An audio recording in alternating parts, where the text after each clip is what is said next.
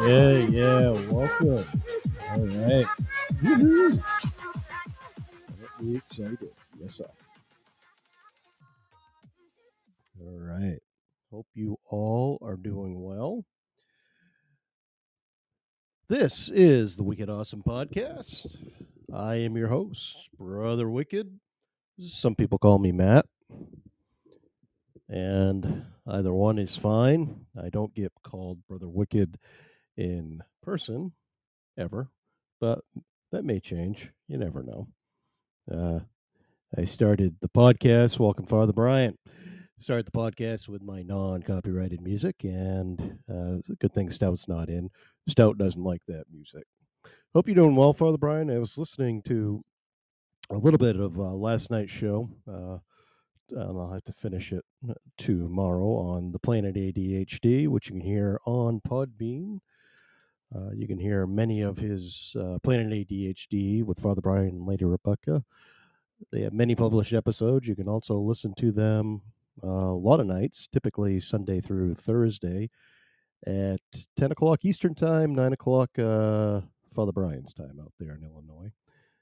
Hey, Stinky Dad Glenn. I like Stinky Dad Glenn. He's he's pretty cool. He's uh he's Canadian and uh, uh yeah, and he's my Twitter buddy. He's my Twitter buddy. Everyone needs a good Twitter buddy. I'm doing very well, Stinky Dad Glenn, and I hope you are as well. Absolutely. So Thanksgiving is you can hate Quebec, huh? Yeah. Well, you know what? Quebec's an interesting, um, interesting place. Quebec. What I have found is actually Montreal. I like, but uh, Quebec City there seems to be more of uh, the French speakers that really are anti-English speakers or almost anti-American. Of course, I'm speaking from like way back, and I don't want to get into stereotypes and all that other stuff. I mean, if you want to get into stereotypes with French Canadians, go to Old Orchard Beach, Maine during the summertime, and they all wear speedos. That's a stereotype. You, you can always tell a French guy on Old Orchard Beach because he's wearing a speedo. Yep, yep. Hey, Alan, how the heck are you? Alan, my buddy Alan.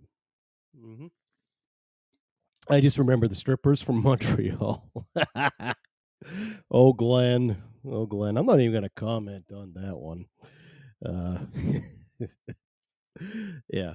I mean, that's typically back in the day, that's why a lot of American horny guys went into Canada to go to strip clubs. Uh, yeah. Yeah. I don't know if that's still the case. And now I feel a little uncomfortable having this conversation. I feel a little cheap and dirty. Yeah. You don't have to. People in don't Maine don't go to Quebec for the culture. Well, they kind of do. They kind of do. I mean, isn't there a Winterfest up in Quebec City? I have friends that go up there. I guess they have quite the Winterfest up there. I haven't been to Quebec in years, and uh, the one or two times I've been, I, I had a, a terrific experience. I will say that. Actually, I haven't been into Canada. Uh, geez, I haven't been into Canada. I think in f- 13 years, and that's no shit. And the reason why is because of the whole passport thing. I don't have a passport card, and I'm always afraid that they're not going to let me back in to the U.S. And this is where my ex-wife's camp, family camp, is you know, almost within walking distance to the border. And I still haven't been the New Brunswick border. If you want to go into St. Stephen's, which there's not a heck of a lot there. St. Andrews is kind of nice. A lot of places in New Brunswick are nice, actually. Yep, yep. Uh, beer and strippers make a hockey game. Only reasons Americans go to Montreal for the beer and strippers. Hey, I went when I was 18 to because of the beer, and I also saw at Expos baseball game. In fact, I saw two of them, and that's uh, where I'm going to leave that. Glenn B, aka Sneaky Dad Janelle, says it's easier to get into the U.S. than it is to get back into Canada. Well, I'll take her word for it. I'll take her word for it. Uh, my buddy Alan used to go into Canada quite a bit with his job. Uh, yeah, Alan knew Alan knows quite a bit about, about Canada. He was a Canadian history major back in college. Uh, we roomed together for a while. We're both history majors. My focus was European history. His focus was Canadian history, which is actually kind of cool. I should have been a Canadian history major. I would have more to talk to Stinky Dad Glenn about if I did. So, uh, feeling a little bit down, uh, actually quite a bit down. Simply, I think, simply, I believe because it's the holidays. I always feel down around the holidays. So, it's been a rough last few days. Uh, there's a sense of being alone when you're not even alone. And then when I hear stories about people actually being alone, my heart just freaking melts. I've talked to two people in the past few days that are going to be alone for Thanksgiving, and even even when they tell me that it's okay, it's not that big of a deal. I'm like, damn it, nobody should be alone for Thanksgiving. Nobody. Yeah, chicks dig at Canadian history. I think they, yeah, I can, yeah. What was your major in college? Oh, I majored in Canadian history. You know, instead of me saying I majored in uh, European history, it's like, oh, really? Oh, what are you going to do with that? Where if you majored in Canadian history and you live in Maine, you know, it sounds important. It sounds like you go into Canada and like do stuff with United States and Canadian uh, relations because uh, uh, that explains some of the ridiculous things you said about Canada. Exactly, Glenn. I say a lot of ridiculous things about Canada. Yeah, I do like Canada though. I do. I've never been to Fredericton or Moncton. I believe Alan Alan's been to both places a bunch of times and has good stories to tell and has a appreciation for both New Brunswick cities. Yeah. Uh, actually, I'm feeling a little bit better. Uh, all of a sudden, I was all ready to come in and be like all depressed, be like, "Oh, Thanksgiving, being alone, blah blah blah." Oh my God, it's Jill. Hi, Jill. How you doing? Sorry, I didn't mean to hurt anybody's ears by doing that. Jill likes that. Jill's from Idaho. Hi, Big Chief Thunderlong. I love that name. That's like the best, like podcaster, social media name that there is out there. Yeah. Alan Matthew, sorry you said it. The holidays, the holidays could be shit for some. And the thing is, uh, thank you for saying that. The thing is, it's like on the surface, I have no reason to be sad during the holidays. I, I really don't. I have a place to go. I have kids uh, that I adore. Uh, I'm not really alone. It's just the downtimes, especially when you have time off from work. It's just even if you're doing something, it's like, ugh, something just feels off, and and I can't put a finger on it really. I believe a lot of it has to do with just thinking about the people that have very little. They just have no place to go. And some people will say, well, everyone has a place to go. And I guess that's true. You know, in the time of the pandemic, though, I mean, I can see why people are hesitant to go over to coworkers' houses uh, or you know if their friends are away i mean sometimes it's just you're, you're limited to the places that you can go the uh, community uh, Thanksgiving dinners. They don't seem to be happening this year or last year for that matter. There used to be a really good one in the town of Brooks uh, that hasn't happened in the last uh, two years that really truly was a community thing. A lot of families went there for their Thanksgiving. Come to our house and eat with some vittles on Thursday. Thanks, Alan. I'm going to go to uh, my sister Nan's uh, in the afternoon. So uh, thank you for that. Uh, but it would be good actually if I am around. It looks like I have a uh, I have Friday off from work, and I'm going to spend the whole day with the kids, and then uh, Saturday, pretty much the same, pretty much the same. And it's like, uh, I mean, I feel like I need that time, and I'm never truly alone. Super spreader Thursday. Just kidding. could be the low diet vitamin D. It could be. I mean, the days are shorter, and um, you know that's going on as well. Uh, but it also makes me think my parents are both away for the holidays. Um, they both are going to be in Florida this year for uh, Thanksgiving and Christmas, and that's the first time that's happened. Uh, actually, no, it happened last year, and it was, of course, last year was just such a when it came to the holidays. We're all in the same boat. It's like, but we made the best of it, and actually, Thanksgiving and Christmas last year, I kind of liked. It was small, and uh, you know, we it's everyone just made a point to be uh, cheerful. I guess I do remember the day after each, the day after Thanksgiving, and the day after Christmas. I felt uh, horrible, but I knew that I would come out of it the next day, which I did. I did exactly. Exactly. Um, I remember when I lived in Orono back in college and worked at a little store called L&A Market. Alan remembers that well. Um, I got to stop saying um too. I told this story. I remember last year when and Eric co-hosted a show with me around Thanksgiving last year. A guy came in the day after Thanksgiving, and I uh, was working in the deli, which I didn't really mind working the day after Thanksgiving. It was a slow day. And I asked, Hey, what'd you do? And this guy was kind of just a wicked loner. And it's like one of my biggest fears is just becoming a wicked loner. I don't want uh, to become a wicked loner. Um, how was your Thanksgiving? And he said, hot dogs and Pop Tarts. And to me, that is so sad. You know, I, you know, a guy sitting in his apartment on Thanksgiving Day, eating nothing but hot dogs and Pop Tarts, to me is just so incredibly sad. Thank you for sharing the live show, Big Chief Thunder. Uh, yeah, so I always think I just never wanted to be the guy on the holidays that's eating Pop Tarts and hot dogs, you know.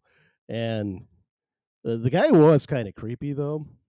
I think he I think he got caught later on for making prank calls to women that he had uh, uh, infatuations with that were complete strangers. So he was really creepy in that way. So I wouldn't have invited him over, but but I didn't want him to be alone. L&A Market. Matthew was basically the right hand man of the owner. Yeah, I was. I was actually. Yeah, uh, I still have dreams about that place. I'm thankful for. Oh, somebody wrote something in uh, important up there. Big Chief Thunder. Uh, it could be one year that your husband passed and it's Thanksgiving the same day. I'm really sorry, Jill, and I know you mentioned that before, and that has to be hard. That has to be hard. I mean, the thing is, with that, words can't even express uh, how much my heart melts when I hear stories like that.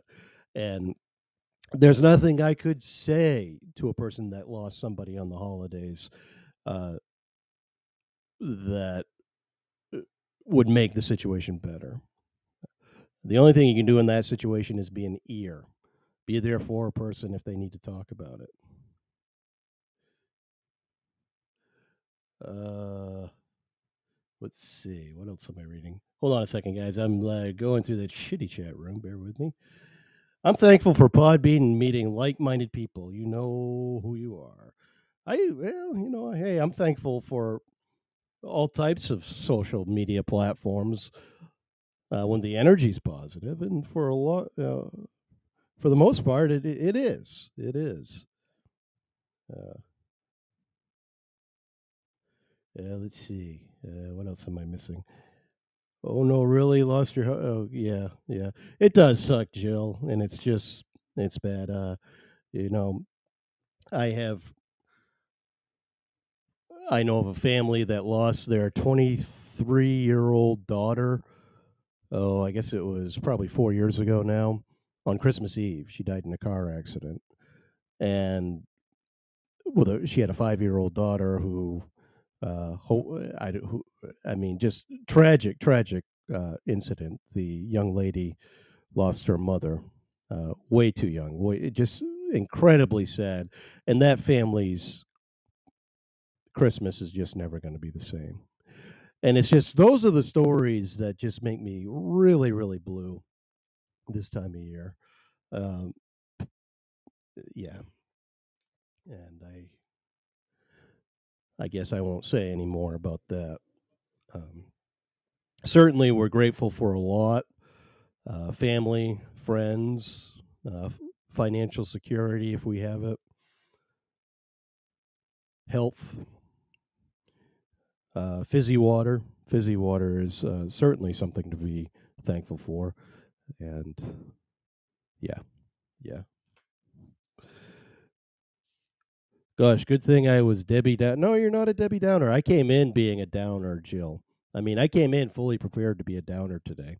Like, uh, normally I'm upbeat and uh, try to be funny and all that other wonderful stuff. And you know, like you see, like you see about what this podcast is about. It's a Thanksgiving show, and I'll talk about the sadness of being alone for the holidays. And uh, yeah, yeah, and it's uh, sometimes even if you do have people present, you may feel alone because you're depressed about something, and you don't know why, and you don't know why. You can be alone and be around people. Uh, believe me, I've experienced it. I do want to read an article kind of along the same lines, and I have personal experience from this and also have worked with many individuals who have needed psychiatric care uh, from time to time.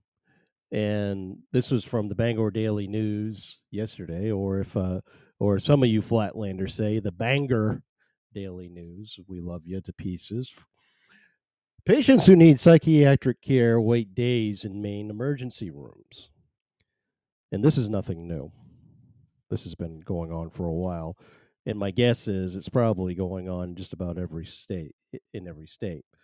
People with psychiatric needs in Maine's hospitals have at times taken up half of the emergency room beds in Maine's largest hospital system, illustrating a dire need for psychiatric services as hospitals face an unprecedented capacity crunch. The problem, often referred to as boarding, has been a long standing concern in Maine and the subject of various lawsuits. Most recently, the Maine Supreme Court imposed restrictions on how long a patient can be held in intensive care without a judge judge's notification after a patient was kept in a Damariscotta emergency room for a month. Can you imagine that? So you go in, you have basically having a nervous breakdown, and you're just sitting in the emergency room for a month, just waiting for a psychiatric bed to open somewhere across the state. And a lot of times these beds can be, you know, three or four hours away. It's it's ridiculous. But the situation has become more dire as the coronavirus pandemic has stressed hospitals' capacity and staff. Like several of the long-standing challenges facing healthcare in Maine, it can be tracked to what service providers say is a long track long-term lack of investment in services and low reimbursement rates. That lack of available service has resulted at times in patients staying multiple days or weeks in an environment health experts say is detrimental to their health. Yeah, if you're a lot of times this is cots out in the hallway of the emergency room, by the way. Hey Chris Unplugged, welcome. Welcome.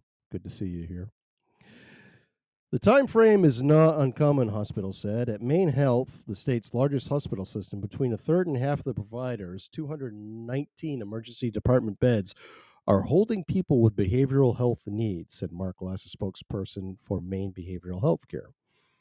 The average length of stay for those patients is 26 hours, more than five times the average length of a person with a physical injury in the ER which is that's what the ER should be for is for people with a physical injuries that need emergency care because if they don't get it, uh, there's going to be complications or death. But some patients have stayed for more than 20 days. A placement for them is particularly difficult. The system saw 1,122 behavioral health patients in October, a high point for that year. A quarter of those patients were children and that's another thing. And if you are a public school teacher, especially in special edu- special education, this is part of your life because you'll have students in there that uh, are as young as you know six, seven years old that are just sitting in the emergency room waiting for a uh, placement outside of the emergency room. Kelly Barton, the president of the Maine Behavioral Health Care, said the emergency department functions as a place where someone in crisis can get can easily get care. Sometimes parent, patients admit themselves or are brought in by a provider or police. Emergency department employees can stabilize patients and occasionally offer them medication that treats their condition, Barton said, but it is no substitute for the clinical care many need from a psychiatric hospital. My own personal experience with this is from uh, Stinky Dad Glenn. My own personal experience with depression and COVID is if you are too depressed, they can't help you. And if you aren't depressed enough, they won't help you. And that's sad. And that's sad. So, and that goes to show that uh, the Canadian healthcare system has a, a similar issue. I'll tell you my own personal experience. I've talked about it here before. Uh, at this point, 2015, so it was a little more than six years ago, when I went in, they put me on a cot out in the hallway. And I remember hearing the physician's assistant talk to my then wife and mother uh, about the reality that I might be sitting in that cot for six or seven days.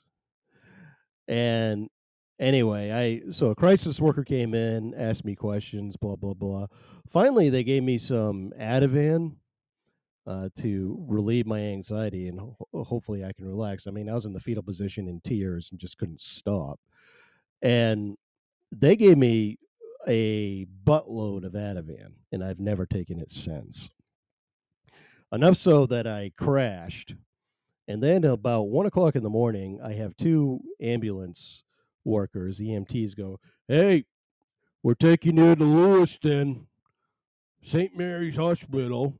And I'm like, All right. So they throw me into the ambulance, and I can barely the, remember the ride there. And from Belfast to Lewiston, oh, Jesus, that has to be at least two hours away. And I just remember trying to talk to guys once I got there, and everyone was going, huh? What? Because I thought my words made sense, but apparently I sounded like this.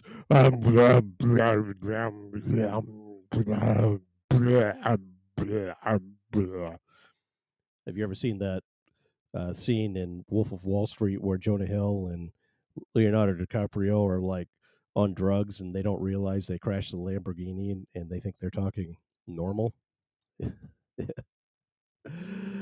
uh, uh, Father Brian, I'm on Ativan. It is one to be careful with. Yeah, you don't want too much of that sh- that that shit.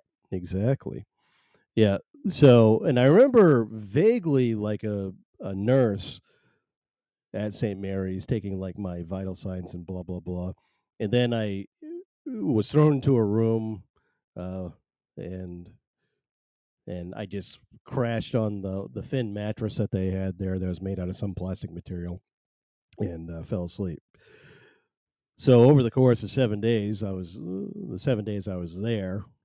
Um, that same nurse that I just mentioned that uh, took my vital signs, I walked up to her. I was feeling better, and I said, "Hey, how you doing? I'm Matt." And she's like, "Oh, yeah, I knew you wouldn't remember me." And she said she was appalled at the amount of Ativan they gave me. And she's like, "Yeah, there's no way you'd remember me because they gave you a buttload of uh, of Ativan. Let me go back to the chitty chat room. So anyway, that's my experience with it. So they will you know, drug you up in the emergency room to basically stabilize you, make you make it so you don't ask uh, for the TV remote or uh, order off the hospital cafeteria menu too many times. Yep, going, Mister, Mister, it's time for my it's time for my hourly cheeseburger. or whatever. Okay, what are we doing? Okay, so I read that. They going down a little bit. Da, da, da, Good active chitty chat room tonight. I like an active chitty chat room. Addiction and mental health go hand in hand a lot, and COVID just exacerbated the issue on both ends. The system wasn't prepared to handle 25% of the population uh, want or need help. Yes, and you're absolutely right, Glenn. And now you have people leaving in droves, and you don't have. They're just burned out. Healthcare workers are completely burned out. I I know of several here that have just left. And then I, and this is just in Maine, uh, where we don't have anybody. I mean, we don't have people don't live in Maine. We have Susan Collins and two moose. That's it. That's it. So um, if they're getting stressed out and burned out, imagine the way it is uh, in the rest of the country. I just read an Atlantic article about this woman who a year ago, a little more than a year ago, uh, she was in a hospital, uh, RN in a hospital, and she was giving a hand pump to a person that had COVID. Uh, this person's lungs were so bad that a ventilator was too powerful; it would have blown their lungs apart. So she had to every forty seconds squeeze this uh, manual ventilator. This person that got COVID went to a Thanksgiving party when we were all told last year to avoid large gatherings. And this person ignored the advice of experts, as many people do. And this is where what happened to her. So imagine that poor RN, you know, wanting to save this person's life, standing there every 40 seconds, just squeezing this ball so this individual can get air.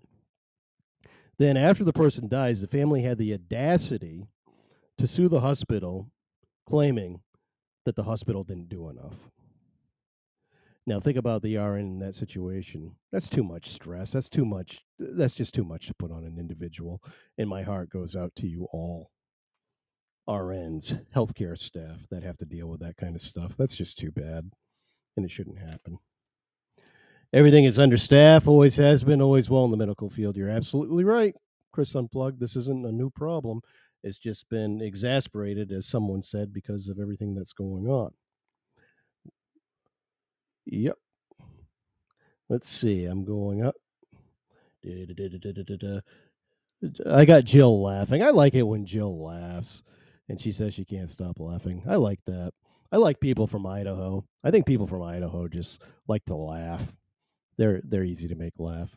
Uh, yeah, so if I can make people laugh, uh, I like you, and I like the part of the country that you live in, or I like in Glenn, in uh, Stinky Dad Glenn's case, I just simply like the country you live in. Next med, this is from Big Chief Thunderlug. Next med they wanted to try on me was lithium, so I decided to quit all my meds and learn to get to know myself. I shouldn't have quit cold turkey. That alone almost killed me. Yeah, I can imagine. Lithium's pretty powerful stuff. Exactly. All the hats off to you, my friend. I'm still haunted by things I wish my head could unseen my eyes have. Uh, that's Chris Unplugged. I'm still haunted by things I wish my head could uns. I, I wish my head could unsee that my eyes have. Yeah, yeah. Did you work in the healthcare field, if you don't mind my asking? I always laugh, says Jill. That's a wonderful thing. Good, good. Uh, Father Brian, I think having to have six or eight years of college, be, this is from my buddy Alan. I think uh, having to have six to eight years of college being the qualifier for being able to, to counsel someone is absurd. As if listening and support of human empathy can only be learned with a master's degree pathetic. There is something to be said for that, and I tend to agree. Um, I do think there's some incentives in the mental health uh, field where you should continue your education, much like there is in uh, in regular education, where teachers are encouraged. In fact, sometimes uh, it's in their contract; they have to get a master's within ten years. probably the same thing could be said about uh, therapists and counselors and social workers. To, be, to become a licensed social worker is yeah, you have to do a ridiculous amount of work.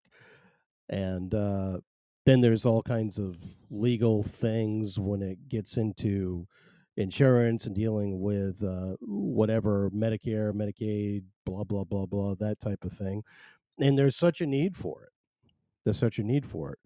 Uh, you know, telehealth is now becoming popular, but even with that, it, it's I mean, the demand is still there, and telehealth doesn't work for everybody Yeah, been a patient a lot. Oh, been a patient a lot. I see, Chris. Yeah, yeah.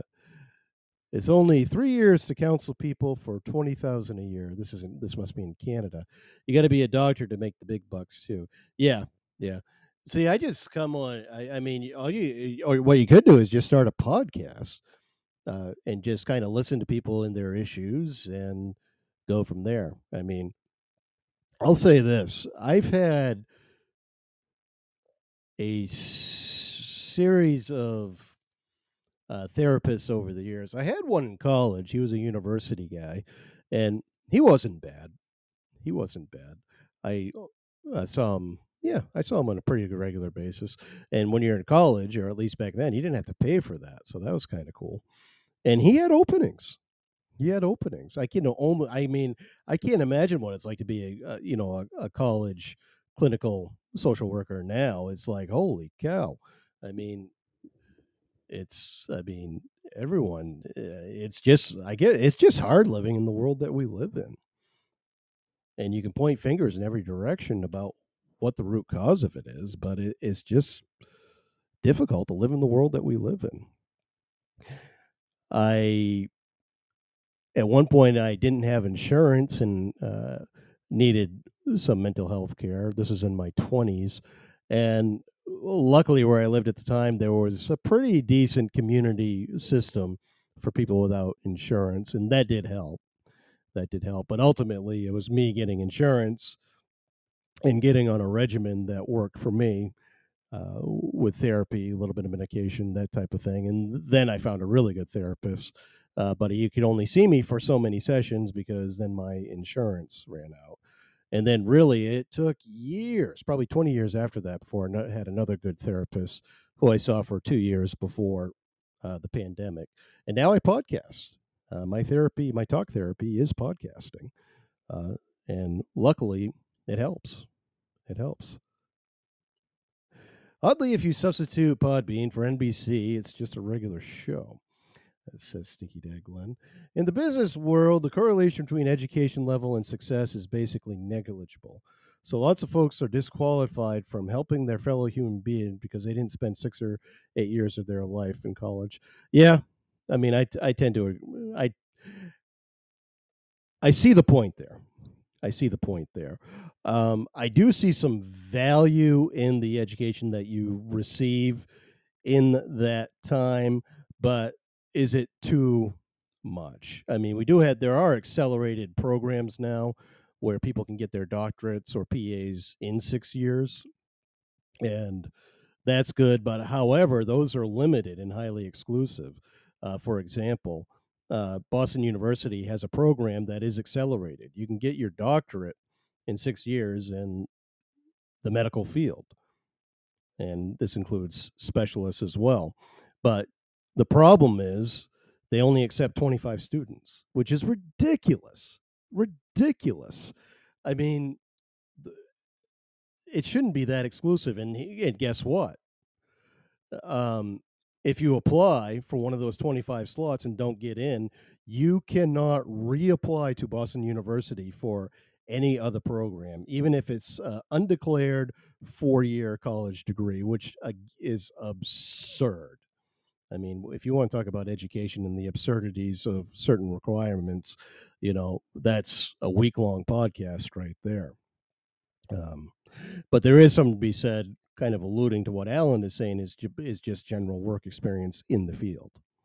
I worked in the food service industry for quite a while.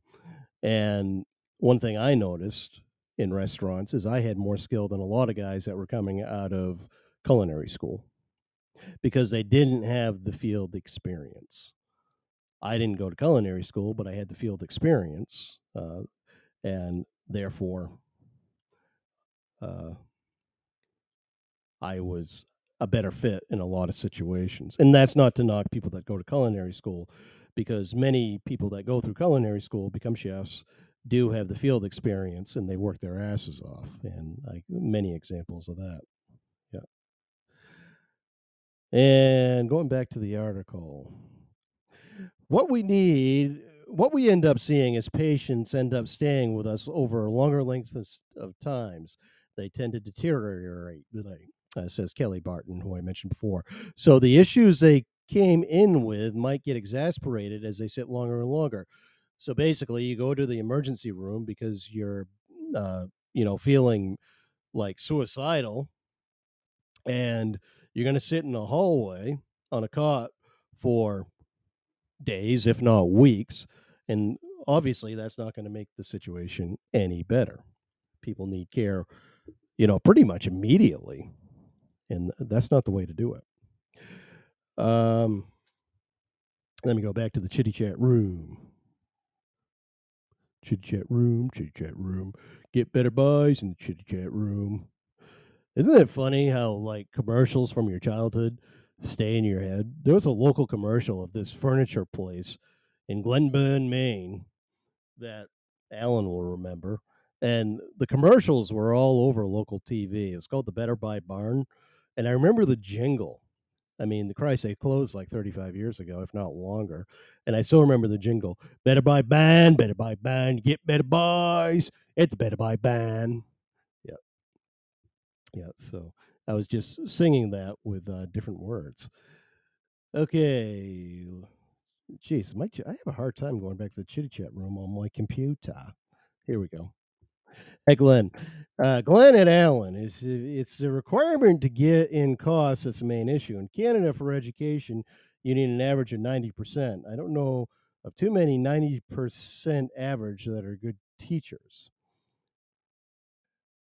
Alan, how about a two year program that compresses key learning and credits, actual real life skills that equal number of masters and doctors don't have.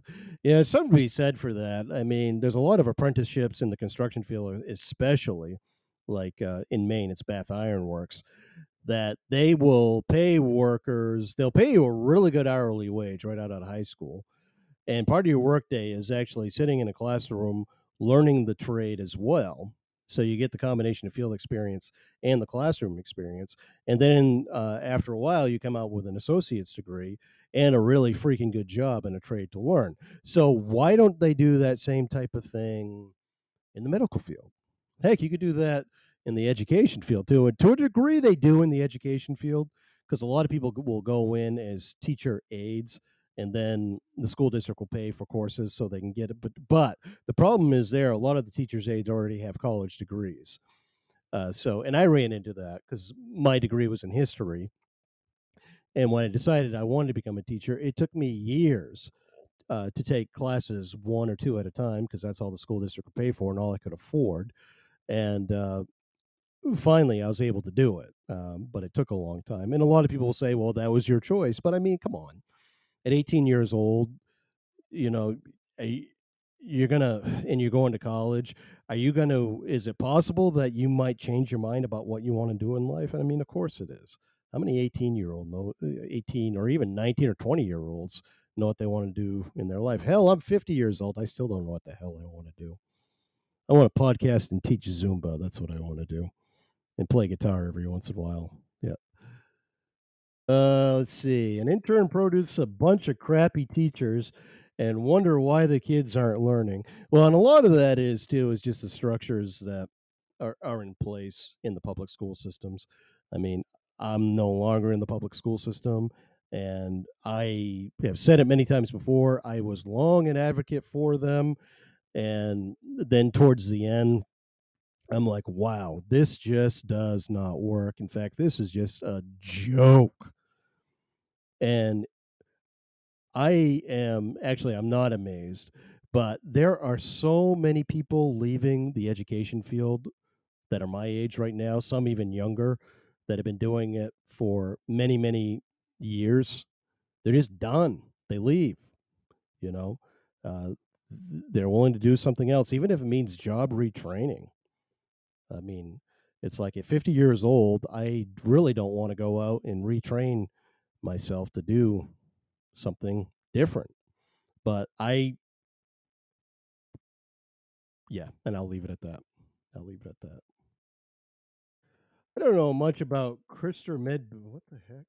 I don't know much about CRISPR med beds, but there should be one in every city in town if they are real. Have you ever heard of this technology? I haven't. CRISPR medbeds? What are CRISPR medbeds? Hey, lady me, how the heck are you? Good to see you here. Yes, sir. And thank you for the gift of the clap. Oh, that just sounded wrong. That just sounded wrong. Lady Me gave me the clap. just kidding, Lady Me. Thank you for the gift of a. Cl- thank you for the gift of the clap. oh. I'm sorry. That's just too funny. I'm getting the kick out of myself, aren't I? Yes, sir. Right on, Matthew. All right. My brother-in-law is a teacher for the holidays. Your brother-in-law is a teacher for the holidays? So he teaches during the holidays? Is that when uh, I thought schools were closed in the holidays. He doesn't care one bit about his kids. It's vacation time. Granted, we pay our teachers really good as well, which makes it better. Do they do do Canadian teachers get paid well? I mean, honestly, I don't know much about the Canadian uh, education system. I heard that the universities are actually cheap for Americans to go to, in a lot of cases, cheaper for Americans to go to than American schools. I have heard that.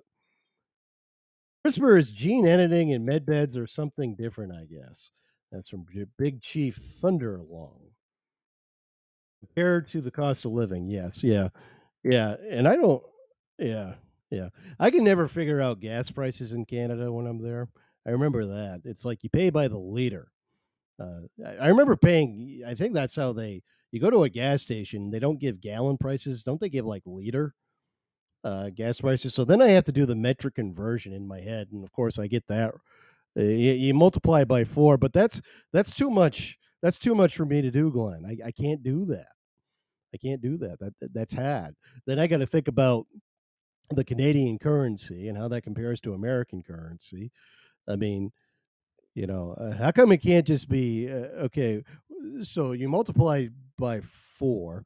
Okay, you multiply four. So a liter pretty much equals a quart. Uh, if you want to go by uh, the non-metric system, which we have in America. Do you remember being taught in school, Alan, how like the metric system was going to take over because all the rest of the world was going to be on the metric system except the United States, and that's why our Mrs. Mitchell's in eighth grade said we had to learn the metric system. Do you remember that? So here it is, however many years later, we're still not on the metric system, and uh, I'm fine. I'm fine. You know, it's like the world hasn't caved in because we haven't learned the metric system. The worst is I got to go to. The worst is when I go to Canada, I got to multiply the price by four. Uh, good thing I have a phone that has a calculator on it. Yeah, yeah. America, America. That's right. That's right. We pay. We we pay by the gallon. America. Yes, we do. Yep. We sell a steak by the ounce still. We do that here, actually. Actually, I mean, it's like if you go to a restaurant, you get like a 12 ounce, you can get a, a choice between like a 12 ounce steak, a 16 ounce steak, or a 20 ouncer. Uh, we still have that. We still have that. Yeah. Yeah. I went on my honeymoon to Prince Edward Island. I really liked that. I, I, I really noticed that I was, I mean, it felt like I was in a legitimate foreign country, uh, you know, and it's just like, a, it's, it, that was kind of cool. I liked people with their funny Canadian accents. Uh, I liked all the red sand beaches on Prince Edward Island, and um, and people were incredibly friendly. Canadians are just really friendly people. Yeah, I mean, I'm okay if Maine becomes part of Canada. We already essentially are anyway. Eric will say, "Yeah, I wouldn't want to do that because of the guns. The uh, the gun laws in Canada are stricter." Yeah, yeah. I'd be okay. I mean, I'd be okay. I'd, you know, but at the, at the same time, hearing Glenn talk about the healthcare system, I mean, yes, you guys have the health insurance thing uh, pretty much under control with your single payer system. But if uh, I do know that over the years, rural Canada has had the same issues as rural America as far as just the lack of doctors, uh, long wait times for appointments, that type of thing. I mean, access to healthcare in uh, rural parts of both countries has been an ongoing issue. Mm, steak. I like steak. Yes, sir. But buy it by the kilogram and waste 30 seconds uh, mathing how many pounds it is. Oh, geez. I hope you don't sell steak by the kilogram in Canada. Oh, God. We also won't kill you for killing people, so that's a bonus. That's a good thing. Yeah, that's right. You guys don't have the death penalty, do you? Yeah. We really, it's going away in this country. Most people are not, and this is true most people are not for the death penalty in this country anymore. I, I am one. I am a liberal pansy. I am not for the death penalty in any circumstance. None, none, none. None, none, none. Same shit, different place. America and Canada are a lot alike in Many regards, yes, sir. Where's my where's the rounding third tonight anyway? Where's rounding third? Rounding third's not here. It's an active room without him, which is great, but where the hell is he?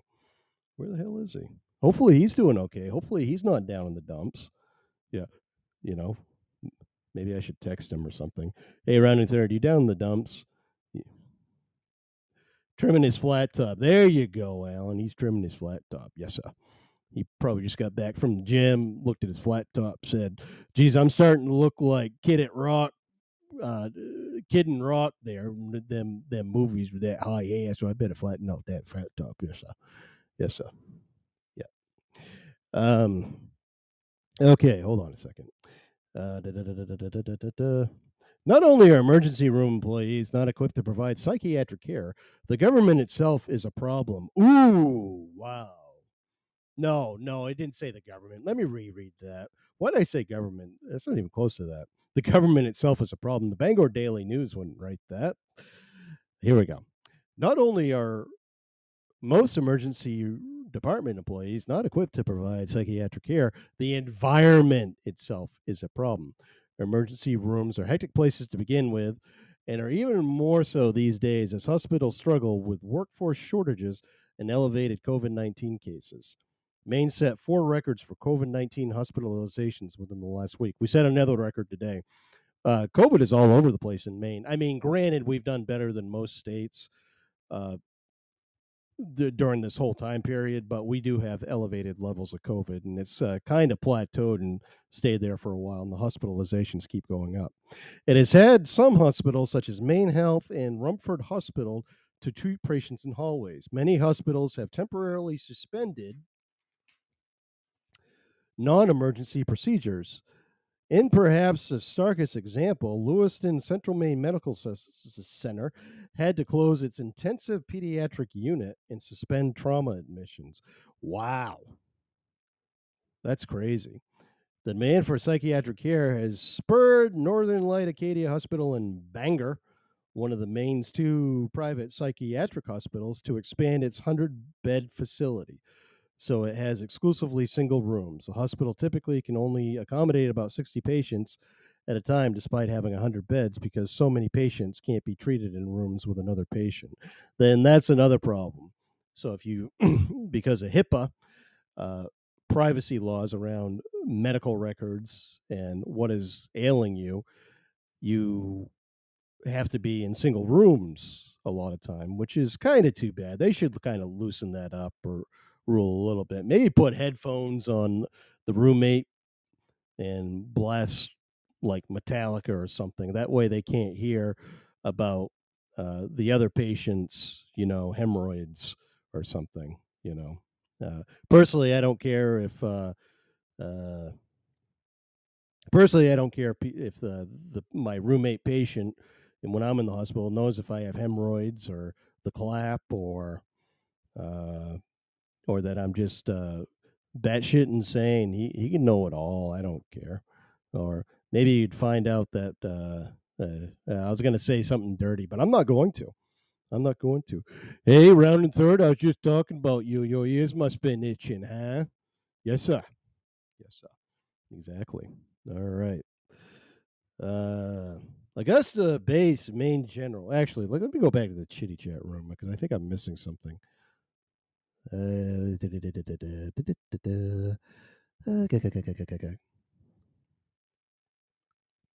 Some potty mouth going in the chitty chat room. That's probably pulling a semi that broke down. That's right, Stinky Dad Glenn. He can pull a plane.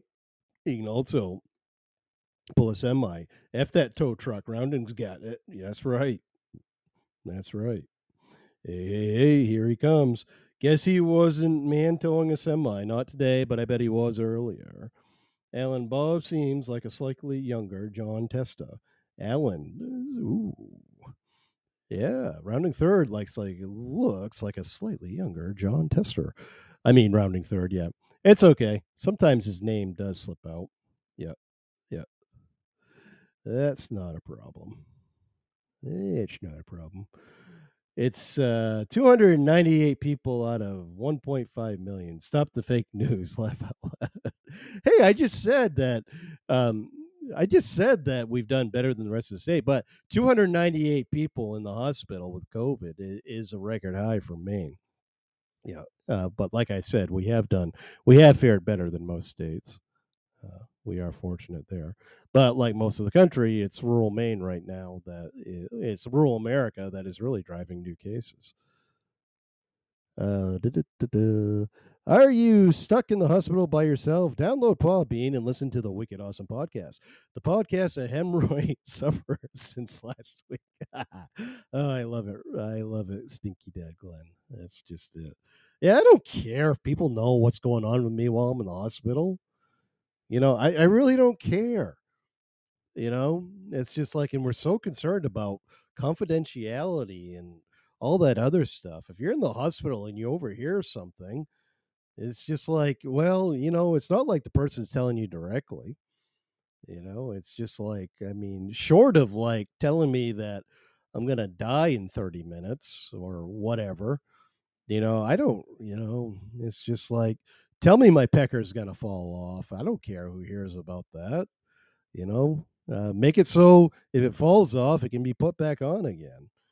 And if uh, my roommate hears that, uh, so be it. I might get some empathy from that person. Uh, exactly. Exactly. Yeah, yeah, yeah. Good. The news keeps pumping. Mills wants more. Whoops. Oh, geez, active show here. I just missed something. The news keeps pumping it. Mills wants more Biden money. Oh, Jesus, rounding third. Yeah. I didn't like hearing about your yeast infection or false pregnancy. That was a bit much.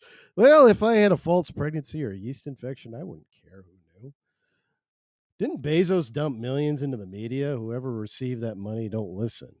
I don't know. Did Bezos do that? Says that was from uh, Big Chief Thunder. And I too suffer from hemorrhoids. I do too, Father Brian, and I am proud to admit it. Yeah. Exactly. They have treatments for that kind of stuff. I mean, I mean, at a certain age, you just have them. Exactly. You know, that's what they have preparation H for. And Vicks VapoRub, uh, which we talked about that on an earlier episode. Vicks VapoRub uh, cures pretty much anything. It does. It does. Yep. Uh, where am I here? I love Vicks. Yeah, you know what I'm talking about, Lady Me. Yeah. It's a brotherhood of booty discomfort, says Father Brian. Look Wicked awesome podcast now sponsored by Hemorrhoid Cream. Well, I'd rather sponsor Vicks VapoRub. Even the Hannaford or your store generic brand, I say Hannaford because that's our local grocery store, has uh, uh, good stuff. It works just as well. Itchy Bum, Matt's next band name. Yes, no one ever liked the idea of naming a band Itchy Bum. I always wanted to be in a band called Itchy Bum but it's a bucket list thing. Yeah, yeah, exactly. Now, if I spon- I'd sponsor hemorrhoid cream. I have no problem with that. I'd sponsor that. Uh, any type of fizzy water, I'd sponsor. Uh, yeah, I mean, there are some things that, as long as they work, I mean, I'm a man of my word. I have to be, I'm honest to a fault. If I like the product, I'll, I'll advertise the shit out of it and you don't even have to pay me much, really. Give me like a give me like a year's tubs worth of Vicks VapoRub or generic VapoRub. I don't care. Give me a year's worth of fizzy water. Now that'd be something. And I drink a lot of fizzy water, so that would be good. I'd totally do that. I mean, even Dollar Tree is on podcast sponsorships, which shocked me. Are they really? I just find out that Dollar Tree now isn't selling things for a dollar anymore. They're the last dollar store to actually only sell things for a dollar. But now, because of inflation, uh, they're gonna they have to raise uh, prices. Thanks, Joe Biden, on that one. Right, rounding third. I haven't had a political show on here for a while. I should do one of those again sometime. Yeah, but I'm gonna wait for I thought you wanted Sticky Fingers for Stinky Fingers for a band name. I'd do that. I'd do Stinky Fingers for a band name. Yep, I would. I would. Father Brian, you can use it for your bags under your eyes. I think that would be harsh. If you put Vicks under the, for the bags under your eyes, that would be bad. That would be. I mean, you'd be tearing up like crazy. You got to keep a, away from your mucous membranes. Uh, I, I I think. I mean, obviously, you got to get it close enough so if your nose is all clogged up, you got to get it. You got to get a whiff of it. To, uh, but you don't want to like shove it directly up your nose either, because that's not good. Uh, but yeah, I think if I, I don't know, man. I, uh, if you want to try it for the bags underneath your eyes, you can do that. I suffer from that too. I have bags underneath my eyes. I actually, and there's not much I can do about it. Typically, if I take some Claritin or if I get a good night's sleep, it does help. But it's uh the uh, it's the one thing that makes me look like I'm actually the age that I am is the is the uh, bags under my eyes. But uh, that'd be a good name for a, band, bags under my eyes, or bags under the eyes, or something. Yep. Uh, hold on a second. Active chitty chat room. I'm missing things. Uh, the chitty chat room. Chitty chat room.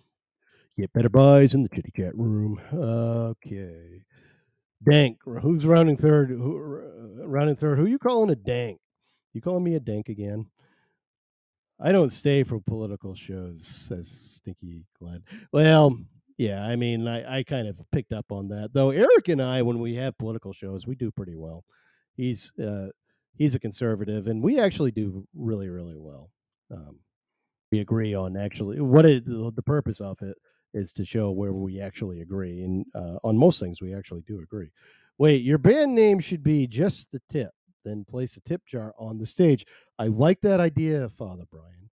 Just the tip, and then you place. I like that. Jeez. Uh, preparation H, you dumbass. Yes. Yes. Yeah, you can put that underneath your eyes. That actually, I have heard of hemorrhoid cream actually working uh, uh, four bags under your eyes, though I've never tried it. Uh, Lady Migos at rounding third. Baby, I'm home. Had that since you were 18, Matthew. Yeah, the bags under my eyes. I have. I have actually. Yeah. It's kind of my Eeyore look. No, I have. Oh my goodness. That's horrible rounding third. Okay, I'm going to say it. I'm going to say it because it's been said on this show before. How about swollen taint in the testicles? That's a better name. That that's certainly a memorable name, but I don't think my high school librarian would like that name very much if I played in the Varney building, uh, and that was on the drum, and if that was on the bass drum uh, for a title. Red Peter and the Fuzzy Grapes. That actually is pretty good. That's a good band name, Alan. I like that. Just the tip presented by Preparation H. There you go. exactly. I actually had an idea. Uh, um, I was thinking, Father. I was listening to Planet ADHD, and Father Brian was mentioning how he uh, uh, conducted a wedding ceremony and is going to do more of those as time goes on. And it sounds like he's done a few anyway. But I had the idea as I was listening to that that I play in a band. We played in a wedding uh, wedding reception last summer, and we've played. Uh, uh, we're supposed to play another one that got, that got postponed to the summer of 2022. Anywho, I thought, wouldn't it be cool if part of our band package was I could become a justice of the peace, I could perform the cer- conduct the ceremony, and then I would jam out on stage afterwards with the band. I think that'd be kind of cool. And then we could have like a, a guy I work with has his own food truck and he caters weddings and he could be part of the package too. So I could have like this whole binder, this portfolio of yeah, this is the band you hire, but we also uh, offer the wedding service and we have a caterer too, and just charge a flat rate. And I thought, you know, that's like a genius idea. I bet people would actually take advantage of that. Yeah. If you do all these, you can be sponsored by Preparation H, Viagra, Claritin, the band name that suffers with you. Yeah. I actually thought a, a, a good name for a band for a bunch of guys my age, maybe older, would be Frequent Urination. That would be a good name. That'd be a good name. I can drink, says Rounding Third. Yeah, I mean, I'm I'm telling you, man. I think that would work. Hey, I'm starting to feel better. I'm glad I'm doing this show. Um, all right. I guess I'm done reading the Bangor Daily News article, but you get the idea. It's just like if uh, psychiatric care in this state and probably nationwide and probably even in Canada uh, just needs to improve, uh, most definitely. Uh, what do we got here? Thank you for sharing the uh, podcast there. Uh, let's see. Um, oh, nice. Uh, Alan just shared a picture with me, and it looks like he's at a costume party. He's dressed up like a priest. That's a good look for you, Alan. Holy cow! I wish I could share that here. It's like that's a really good outfit, man. You'd make a great priest. It's like I like that. I mean, I'd like if Alan. I mean, Alan should do like an exorcism. So if like uh, somebody has like uh, the devil coming out of their throat and their eyes are all turning red, and they're saying like you know go bleep your your grandmother or something whatever, and Alan would come in with his he'd be holding his drink and he'd be showing up in his priest outfit with holy water in the other hand, going, Satan, get the hell out of there. Get out. God damn ya. Throwing that holy water right on them. Yeah. Yeah. Cool. Eh, so you actually you already do that, Alan? No warning does that? The band Alan's in? You actually perform wedding ceremonies? I didn't know that. Oh, I get to spank the bride as part of my contract. I think he's playing with me. Put that in the binder too. oh, that's our freaking riot. Last band name Little Stiffy and the Nocturnal Emissions. That is a good band name right there. That could be like a rockabilly kind of like surfer type band name. Um, yeah. Oh, by the way, speaking of which, if you want to like listen to something really good on Spotify, type in uh music the Cramps taught us. If you're not familiar with the band the Cramps, uh listen to the Cramps. The Cramps are awesome. But if you type in listen, uh, the music that the Cramps taught us, you get into a lot of old rockabilly tunes and uh, that are just freaking kick ass. And I love the guitar on it. It's like this Telecaster, just surf guitar, just really cool vocals, just fun type freaking music. It's just like, damn, they don't make music like that anymore. Love it. Um, speaking of which, I wanted to talk about music a little bit and just how powerful it is. Little Stiffy performing for Rounding Third nickname, says uh, Alan. Uh, yeah, the the show that Chris, Eric, and I did the other night, uh, the Peter Gabriel one. I won't talk too much about it because I mean I realize that maybe that album's not everyone's thing. But one thing it did for me is if you listen to the stories that were told, it just made me what made that music, what made the music on that album made me curious about other things. Like uh he one of his songs, Mercy Street, is based on an Anne Sexton poem. Come to find out, Anne Sexton was batshit insane, and there's a really good biography on her eh, that I just bought for like four bucks uh, used. And the Dr. Milgram's experience uh, experiment, uh, which was another uh, base uh, where he based another song off uh, on that album off from, is also a really interesting experiment experiment and i'm not going to go into details of that because that was a different show but it's just like all the stories behind that music just made me more curious and look into things deeper and that's well, that's one of the that's one of the things what what inspires uh, musicians to make the music that they do it's just it enhances my curiosity and i feel like it makes me learn more and just makes me somehow a better human being but I watched the movie King Richard on HBO a couple nights ago.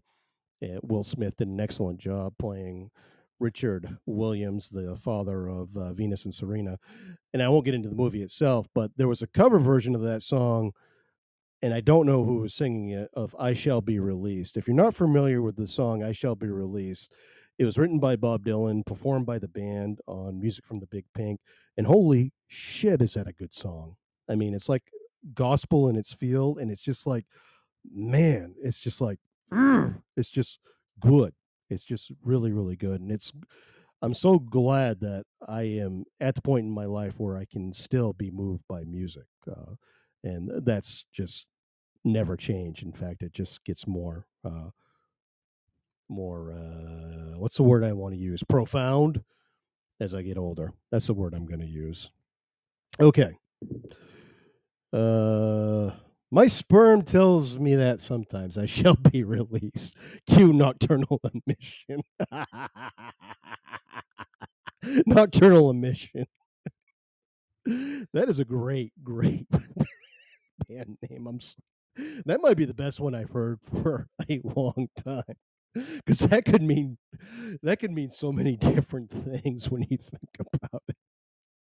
But the most obvious one comes to mind as uh, uh, Stinky Dad Glenn just alluded to. Um, all right, I'm gonna uh, cut this. I'm gonna end here in a few minutes, but um, one thing about people feeling down in the dumps during the holidays or just in general is just always look for the people in your life that just somehow make the day a little bit brighter. And there are some people that just have that presence. And I think of a guy I work with, I'll call him Dave. He's the maintenance guy at work. Every time I see him, he's as friendly and as upbeat as can be and always laughs. And it's genuine. He's just steady, always just in a pleasant mood. So at work, even on the most stressful days, when you see Dave, he somehow just makes the day a little bit better. So if you're feeling down, look look for people like that. I mean, Alan has that quality as well. It's just like, you know, when you there's just certain people that when you see them, you just instantly feel better because they're just they just have that type of uh, energy. Uh, thank you, Nocturnal Emissions, for entering the live studio and welcome. uh, but and I do really wish you guys all the best holiday. I appreciate what you guys are willing to share about your own personal lives and uh, the struggles that you've went through.